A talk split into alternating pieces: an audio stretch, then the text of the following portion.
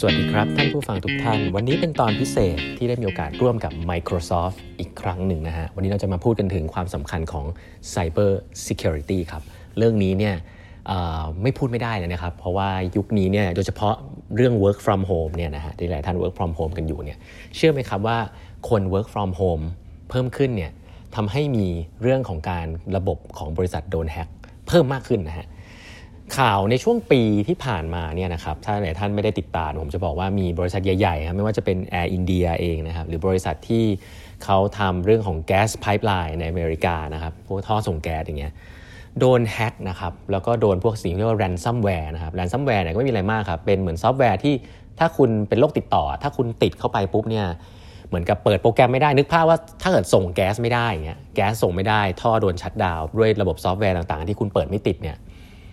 ก็คือง่าย ๆ คือไฟดับทั้งประเทศเลยนะฮะเพราะว่าหลาย ๆ ครั้งเนี่ยไฟฟ้าเนี่ยมันผลิตจากแก๊สธรรมชาติ ยกตัวอย่างนี้เป็นต้นว่าเรื่องมันเป็นเรื่องใหญ่มากนะครับอย่าง Air India อย่างเงี้ยโดนโดน hack โดนโดนเรื่องของ ransomware อย่างเงี้ย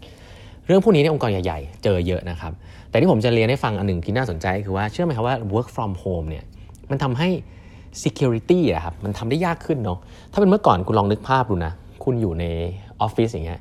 เราจะมีสิ่งหนึ่งซึ่งเราอาจจะ take it for granted มาโดยตลอดก็คือเราจะมี network ของตัวเองเรียกว่า intranet นะครับ network ของตัวเองเนี่ยในบริษัทใหญ่ ๆ ในเมืองไทยเนี่ยหรือไม่แต่บริษัทเล็กๆก็ตามเนี่ยจะเป็นวงแคบๆนะครับซึ่งคนอื่นจะเข้ามาดูข้อมูลใน network ของเราไม่ได้เนาะเราไม่ได้ใช้อินเทอร์เน็ตในการทำงาน แต่เราใช้สิ่งเรียกว่า intranet ในการทำงาน องค์กรส่วนใหญ่เป็นแบบนี้นะฮะเวลาเราอยากทำงานที่บ้านถ้าหลายท่านแน่นอนอยากจะเอาของเอางานกลับมาทำที่บ้านเนี่ยเราจะต้องเปิดในระบบที่เขาเรียกว่า VPN นะ VPN ซึ่ง เชื่อไหมครับว่าระบบนี้เป็นระบบที่ต้องบอกว่ามันก็เวิร์กประมาณหนึ่งนะครับ แต่ในตอนนี้ที่ทุกคนอยู่บ้านหมดแล้วเนี่ยจะให้ทุกคนต้องมาเปิด VPN นะครับในรายละเอียดเนี่ยมันอาจจะเป็นเทคโนโลยีที่ไม่ได้เขาเรียกว่าไง ไม่ได้ล้ำขนาดนั้นเลยเป็นเทคโนโลยีค่อนข้างเก่าเนาะการเปิด VPN แล้วก็มันก็มีช่องโหว่อยู่เยอะ เพราะว่ามันไม่ได้ดีไซน์มาสำหรับทุกคนอยู่ที่บ้านนะครับเพราะฉะนั้นให้นึกภาพว่าตอนนี้ถ้าจะทำงานจากที่บ้านได้เนี่ยการทำงานโดยที่เราไปลิงก์กับ Database ของบริษัท แล้วเปิด VPN เนี่ยอย่างแรกคือมันก็จะช้าด้วยนะครับแล้วมันก็จะไม่ efficient เพราะฉะนั้นคอนเซปต์ของการทำงานที่บ้านอะตอนนี้มันจะเป็นเรื่องของการใช้ cloud base ค่อนข้างเยอะนะครับซอฟต์แวร์ที่เป็น cloud base access ให้ทุกคนอยู่ในอินเทอร์เน็ตจริง ๆ นะฮะนั่นคือสาเหตุที่ว่าทำไม cyber security ถึงเริ่มสำคัญมากขึ้นครับ เพราะว่าตัวงานเนี่ยมันไม่ได้อยู่ในระบบอินทราเน็ตอย่างเดียวอีกต่อไปละมันออกมาอยู่ในอินเทอร์เน็ตด้วยนะครับ ซึ่งมันคุมยากมากครับ เวลาคนทำงานที่บ้านเนี่ย จะต้องเข้าระบบต่างๆ บริษัทต้องเปิด VPN ตลอดอันนี้จริงๆ เป็นเรื่องที่ไม่ง่ายนะครับแต่พออยากจะมาใช้ซอฟต์แวร์แบบที่เป็น cloud base มากขึ้น เป็น subscription มากขึ้นนะครับอาจจะมันก็ค่อนข้างยากเหมือนกันที่จะทำให้ความปลอดภัยเนี่ยสูงเหมือนตอนทำงานที่องค์กร อันนี้น่าจะเห็นปัญหาแล้วเนาะทีนี้มันมีอีกประเด็นหนึ่งครับที่น่าสนใจที่ช่วงนี้ก็จะเป็นเทรนด์อีกมาอีกอันหนึ่งเหมือนกันนะฮะ คือเมื่อก่อนเนี่ยเขาบอกว่าไอ้พวก ransomware ต่างๆเนี่ยมันจะมีคอนเซ็ปต์ให้เรียกว่าเขาเป็นว่า public ransomware ครับหลายๆท่านอาจจะเคยได้ยินพวกโปรแกรมไวรัส อย่างเช่น WannaCry อะไรอย่างเงี้ยนะครับโปรแกรมพวกนี้จริงๆเนี่ยมันไม่ได้มีดีไซน์มาเพื่อที่จะ target ใครเป็นพิเศษครับ มันเหมือนกับคนคนนึงเราก็ปล่อยออกไปเป็น public อย่างนี้เป็นต้น ใครโดนก็โดน โดนล็อกโดนอะไรโดนอะไรก็ว่าไปใช่ไหมโดนล็อกก็ต้องไปจ่ายเงินเพื่อให้มันเปิดได้อะไรแบบนี้แต่มันมันมัน target public ทั่ว ๆ ไปนะ แต่ทุกวันนี้ครับสิ่งที่มันเกิดขึ้นจริง ๆ แล้วเกิดขึ้นแล้วเนี่ยเขาเรียกว่า human operated ransomware ครับสิ่งนี้คืออะไรครับ human operated ransomware ก็คือเป็นโปรแกรมนะครับที่ดีไซน์ขึ้นมาเพื่อที่จะโจมตีระบบขององค์กรใหญ่โดยเฉพาะครับทำไมก็ถึงทำได้ครับ มันง่ายมากครับ เพราะว่าเขารู้อยู่แล้วครับว่าองค์กรใหญ่มีเงินเยอะนะครับเพราะองค์กรใหญ่มีเงินเยอะเนี่ยคุณสามารถที่จะดีไซน์ระบบต่างๆเนี่ยให้มันสามารถที่จะซิกแซกเพื่อเข้าไปเจาะระบบขององค์กรใหญ่ได้ เพราะฉะนั้น ให้นึกภาพว่าเมื่อก่อนมันเป็นเหมือนเวียงแหใครโดนก็โดน แต่ตอนนี้มันเหมือนกับเขาเห็นแล้วว่าองค์กรนี้มีเงินเยอะ เขาจะเข้าไปดูเลยว่าองค์กรนี้มีรูอยู่ตรงไหนบ้างนะครับ แล้วก็แฮกระบบนั้น ซึ่งผมคิดว่าเมื่อก่อนเนี่ยคนที่จะชินชากับเรื่องนี้จริงๆเนี่ยผมต้องบอกเรียนนี้นะฮะว่าอุตสาหกรรมที่เป็นไอทีจ๋าๆอย่างแบงกิ้งเนี่ยอาจจะเจอเยอะก็จะมีทีม Cyber Security ที่จริงจังมากเพราะว่าอุตสาหกรรมที่ Cyber Security ต้องแน่นหนามากนะครับปัจจุบันก็ทำอยู่ทำได้ดีนะครับ แต่อุตสาหกรรมอื่นๆเนี่ยผมต้องบอกว่าอาจจะยังไม่ได้ aware เรื่องพวกนี้เท่าไหร่ว่าคุณก็เป็น target ได้ เมื่อก่อนเนี่ยองค์กรคุณอาจจะไม่ได้มี Data เยอะ ไม่ได้ต้องเก็บข้อมูลอะไรเยอะ ไม่ได้มีระบบดิจิตอลอะไรเยอะแยะ คุณก็ไม่ค่อยกังวลใช่ไหมแต่ทุกวันนี้คุณลองนึกภาพเดี๋ยวถ้าคุณเป็นองค์กรทำร้านอาหารทำเกษตรทำอะไรเงี้ยที่มันดูเหมือนจะไม่เกี่ยวกับ tech แต่ถ้าเกิดว่าคุณต้องใช้ซอฟต์แวร์อะไรสักอย่างในการ operate หลังบ้านอะแล้วอยู่ดีคุณโดน ransomware ทุกพนักงานทุกคนเข้าไปในโปรแกรมนี้ไม่ได้วันหนึ่งก็คือคุณ operate เรื่องนี้ไม่ได้นะ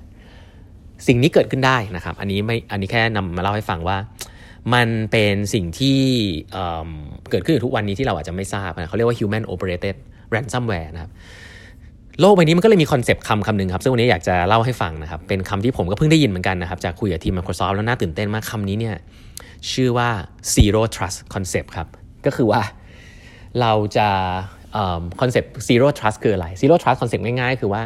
เราจะบริดีไซน์ระบบของเราเนี่ยขึ้นมาโดยที่ตั้งสมมติฐานว่าระบบข้างนอกที่เรา work อยู่เนี่ยมันเชื่อใจไม่ได้เลยอ่าใช้มุกนี้กันมันเชื่อใจไม่ได้เลย เพราะเราคิดอย่างนี้เสร็จปุ๊บวิธีการคิดเราจะแตกต่างไปแล้วนะผมจะชอบยกตัวอย่างอันนี้ครับเหมือนการขับรถอะครับหลายๆคนไม่รู้เคยได้ยินคำว่า defensive driving หรือเปล่า defensive driving เนี่ยมันเป็นการการซ้อมนะฮะการฝึกการหัดขับรถแบบที่ assume ว่าทุกๆ คนที่ขับรถเนี่ยขับรถได้ไม่ดีนะครับแล้วก็ไม่ได้ดูเราอยู่นึกมาภาพแมวไหมฮะคือไปหลายครั้งเวลาเราขับรถเนี่ยเราก็จะ assume ว่าคนที่ขับรถได้ไม่ดีเนี่ยหลายๆครั้งเนี่ยเขาจะมองว่าคนอื่นก็มองเขาอยู่นะเพราะนั้นเวลาเห็นไฟแดงเห็นอะไรเงี้ยทุกคนระวังแล้วก็มองเขาอยู่เพราะเขาไม่ต้องระวังมาก แต่ defensive driving เนี่ยตั้งขึ้นมาเพื่อให้สำหรับคนบางกลุ่มที่ต้องการความปลอดภัยมากๆ ในการขับรถนะครับอย่างพวกการขับรถบรรทุกหรืออะไรอย่างเงี้ยเขาจะต้อง train เรื่อง defensive driving ว่าให้ assume ว่าไม่มีใคร มองคุณอยู่เลยนะปัญหาทุกอย่างเนี่ยเริ่มจาก behavior ของตัวคุณไม่มีใครระวังคุณ เพราะนั้นคุณก็จะต้องมีพฤติกรรมอีกแบบหนึ่งผมว่าคอนเซ็ปต์นี้คล้ายๆกัน zero trust ครับคือดีไซน์ระบบ infrastructure โดยที่ให้รู้สึกว่ามันอยู่บน open internet จริง ๆ นะครับ อยู่ในระบบที่มันไม่ secure จริง ๆ แล้วเริ่มต้นจากแบบนั้นว่ามันค่อนข้างเป็นที่ที่อันตรายนะครับวิธีคิดอย่างนี้อย่างแรกเขาเรียกว่า zero trust นะครับอย่างที่ 2 ก็คือว่าให้ไม่เชื่อ single source of truth ครับ อันนี้ก็จะเป็นลักษณะของเอเขาเรียกว่าหลายคนอาจจะเคยใช้ two two two factor authentication นะครับเวลาเราเข้าระบบอะไรสักอย่าง คือใส่รหัสยังไม่พอนะฮะจะต้องมีระบบ OTP ใส่ใน SMS อะไรแบบนี้อันนี้ก็เป็นตัวอย่างของ two factor authentication ซึ่งตอนนี้จะเป็นมาตรฐานในอนาคตแล้วนะครับว่ามันเชื่อจาก source เดียวไม่ได้นะครับแล้วก็เรื่องของ standard ของเรื่อง security ต่างๆ ที่ต้องมีมากขึ้นนะฮะและอีกอันนึงก็คือว่าให้เข้าใจเรื่อง zero trust เพราะว่าข้อมูลต่างๆ ที่คุณจะดูเนี่ยมันใช้คนดูไม่ได้ละ ข้อมูลต่างๆเนี่ยมันจะมีมากขึ้นนะครับต้องเอาเครื่องมือต่างๆ มาช่วยนะเอา AI เอาอะไรมาช่วยเนี่ยแต่ให้ assume ก่อนครับว่า ถ้าคุณคิดว่าคุณจะมองเจอรูทุกอย่างเนี่ยมันเป็นไปไม่ได้ครับ เพราะว่ารูมันเยอะมากเลยครับในองค์กรคุณในเรื่องของดิจิทัลนะครับเพราะนั้นต้องใช้ซอฟต์แวร์มาช่วย ต้องใช้เครื่องมือมาช่วยนะครับแล้วก็อันสุดท้ายเนี่ยคอนเซ็ปต์น่าสนใจ คือจะต้องมีสิ่งที่เรียกว่า cyber drill ฮะเวลาพูดคำว่า drill อาจจะเคยได้ยินว่า fire drill คือคือซ้อมหนีไฟใช่ไหมครับเขาเรียกว่าปรากฏเขาเรียกว่า เป็นพวกอะไรอะเหตุการณ์ที่เขาเรียกว่า long tail อะฮะคือมันจะมันมีโอกาสที่จะเกิดขึ้นน้อยมาก แต่ถ้าเกิดขึ้นแล้วมันจะลำบากมากๆเนี่ยเราก็ต้องมีการซ้อมคนส่วนใหญ่ก็ไม่ค่อยอยากซ้อมถูกไหมเวลาซ้อมหนีไฟ ก็แบบอะมันไม่เกิดขึ้นหรอกอะไรเงี้ยตอนนี้มันต้องมีสิ่งที่ว่า cyber drill ครับคือเฮ้ยลองแอดซูว่ามันเกิดขึ้นสิแล้วเราจะบริหารจัดการเรื่องนี้ไง เวลาสมมติเราโดนแฮ็กเราจะแก้มันยังไง การซ้อมโดยรู้แล้วก็สมมุติว่ามันเกิดขึ้นนะฮะก็จะต้องมีการทำอย่างมากขึ้นอย่างเป็นระบบฮะเขาเรียกว่าการซ้อมถูกโจมตีนะฮะโดยที่ไม่ assume ว่าเราจะไม่โดนโจมตี ซึ่ง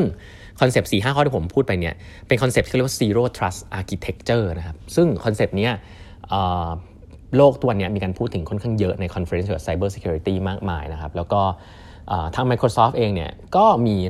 สิ่งเหล่านี้ที่ให้ความรู้กับผู้คนเหมือนกันนะครับ ใน Microsoft 365 เองก็จะมีระบบแบบนี้ที่แข็งแรงมากขึ้นนะครับเขาเรียกว่า zero trust Microsoft architecture นะครับ ซึ่ง คอนเซปต์นี้ผมต้องบอกว่าเป็นคอนเซปต์ที่ค่อนข้างใหม่นะครับแล้วก็เป็นสิ่งที่ผมว่า Microsoft เนี่ยตอนนี้พยายามจะให้ความรู้ละนะฮะให้ความรู้กับกับพนักงาน แล้วก็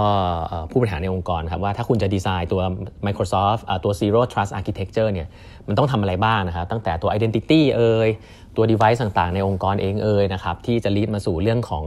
Data เรื่องของแอป เรื่องของ Infrastructure หรือ Network ต่างๆเนี่ยว่าคุณจะดีไซน์สิ่งเหล่านี้ให้มันเป็น Zero Trust ได้อย่างไรเนี่ยครับ แล้วถ้าท่านใดนะครับที่อยากจะรู้เพิ่มเติมว่าการเดินตามแนวทาง Zero Trust แบบ Microsoft เนี่ยเป็นยังไง ก็สามารถมาลองเรียนเป็นกิจกรรม on demand แบบออนไลน์ได้ใน 2 ลิงก์นี้นะฮะซึ่งเดี๋ยวผมจะใส่ไว้ให้ใน description ของ podcast ตัวนี้นะฮะซึ่งตัวแรกเนี่ย